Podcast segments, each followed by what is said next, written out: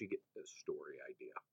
I actually was on Twitter because it's one of the social media platforms that I love to just scroll around on as a journalist. They have a lot of good story ideas that I'm always looking at on there.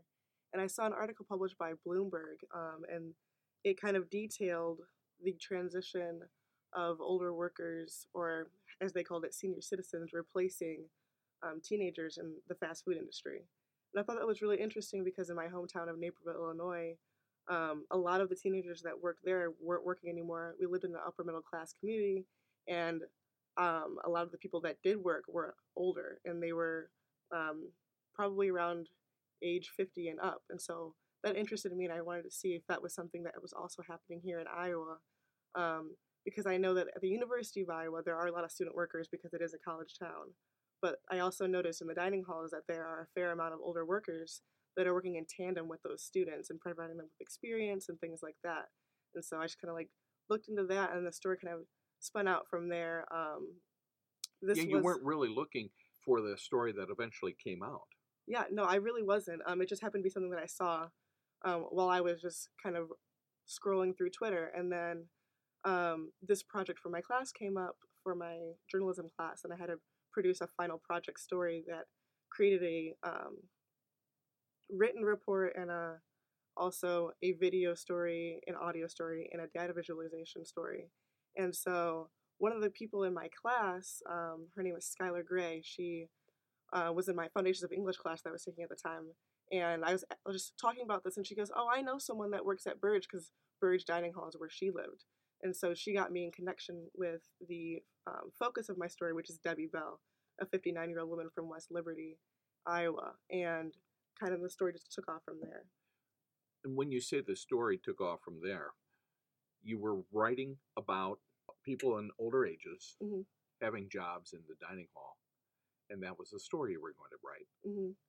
But it didn't turn out that way. That's not the story that you eventually came up with, which was working late into retirement or while getting close to retirement mm-hmm. for healthcare costs. Yeah. How did that story come about? Well, um, initially I was interviewing Debbie Bell and asking her about her experience in working at the dining hall um, and kind of why she was working there.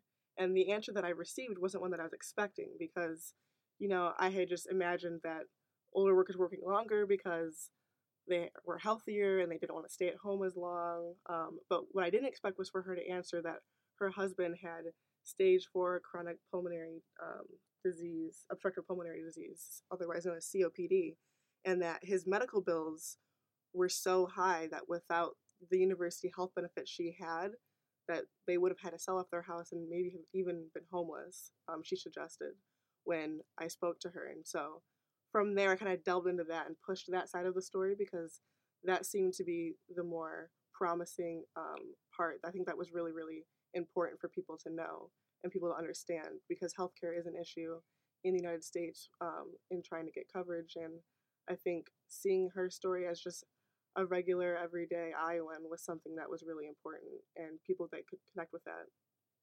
What were some of the main things you learned from her, and especially those things that might have surprised you? Um, I learned from her specifically that like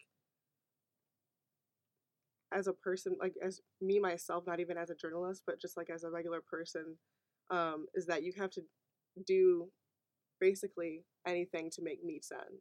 She's worked at Burge Dining Hall for 35 years, and she did not expect to work there for that long. I mean, she basically spent most of her life working for the University of Iowa um, within the dining department, and it's not something that she had initially envisioned. I actually spoke to her, and she said that she wanted to do something um, with animals and like maybe veterinary school or things like that. But she ended up having to work um, at Burge Dining Hall for that long. And while she does enjoy it, it wasn't something that she had envisioned for her life. And so that was one thing that I took away from her um, and that I really, really appreciated. Did you run into any roadblocks while you were producing this story? I did, particularly um, with being able to go back into the dining hall and try and um, see the process of her actually working and what she has to do when she's overseeing um, these younger students in the breakfast bar and the dessert bar and just her basic day-to-day daily task at work and how those things plan out um, and i also did not get the chance to talk to her husband um, jeff rubel which um, i would have liked to do as well.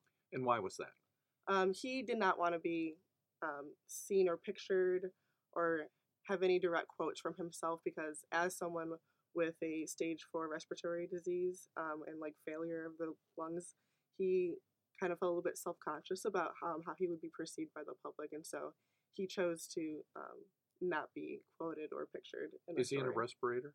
Yes, he is. Twenty four hour respirator. Yeah, that's a lot. Mm-hmm. It is.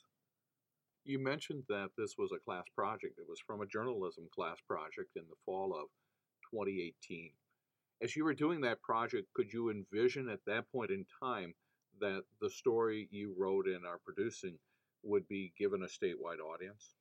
I did not imagine that at all, to be honest. Um, I thought maybe the Daily Iowan would publish it because I am a columnist there. And the Daily Iowan is the University of Iowa's student-run newspaper. Yes. Um, so yeah, the Daily Iowan is one that I could see myself being published in. Um, but I had no way thought that I would be published statewide um, with this story, which is something that I'm really, really grateful for this opportunity um, and being able to tell this story because I think it's important.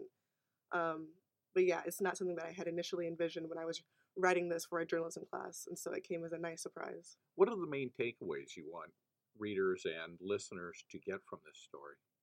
Um, I want people to understand that these problems affect everyday people. It's not just something that you see from, um, you know, particular people in the news or the media that we get to see heightened up to a particular level. Debbie Bell is a regular 59 year old working class woman. Um, and so these problems are, they affect everyone in our community um, in terms of there not being enough personal savings or um, social security savings to live off of um, since pension funds happen to be drying up.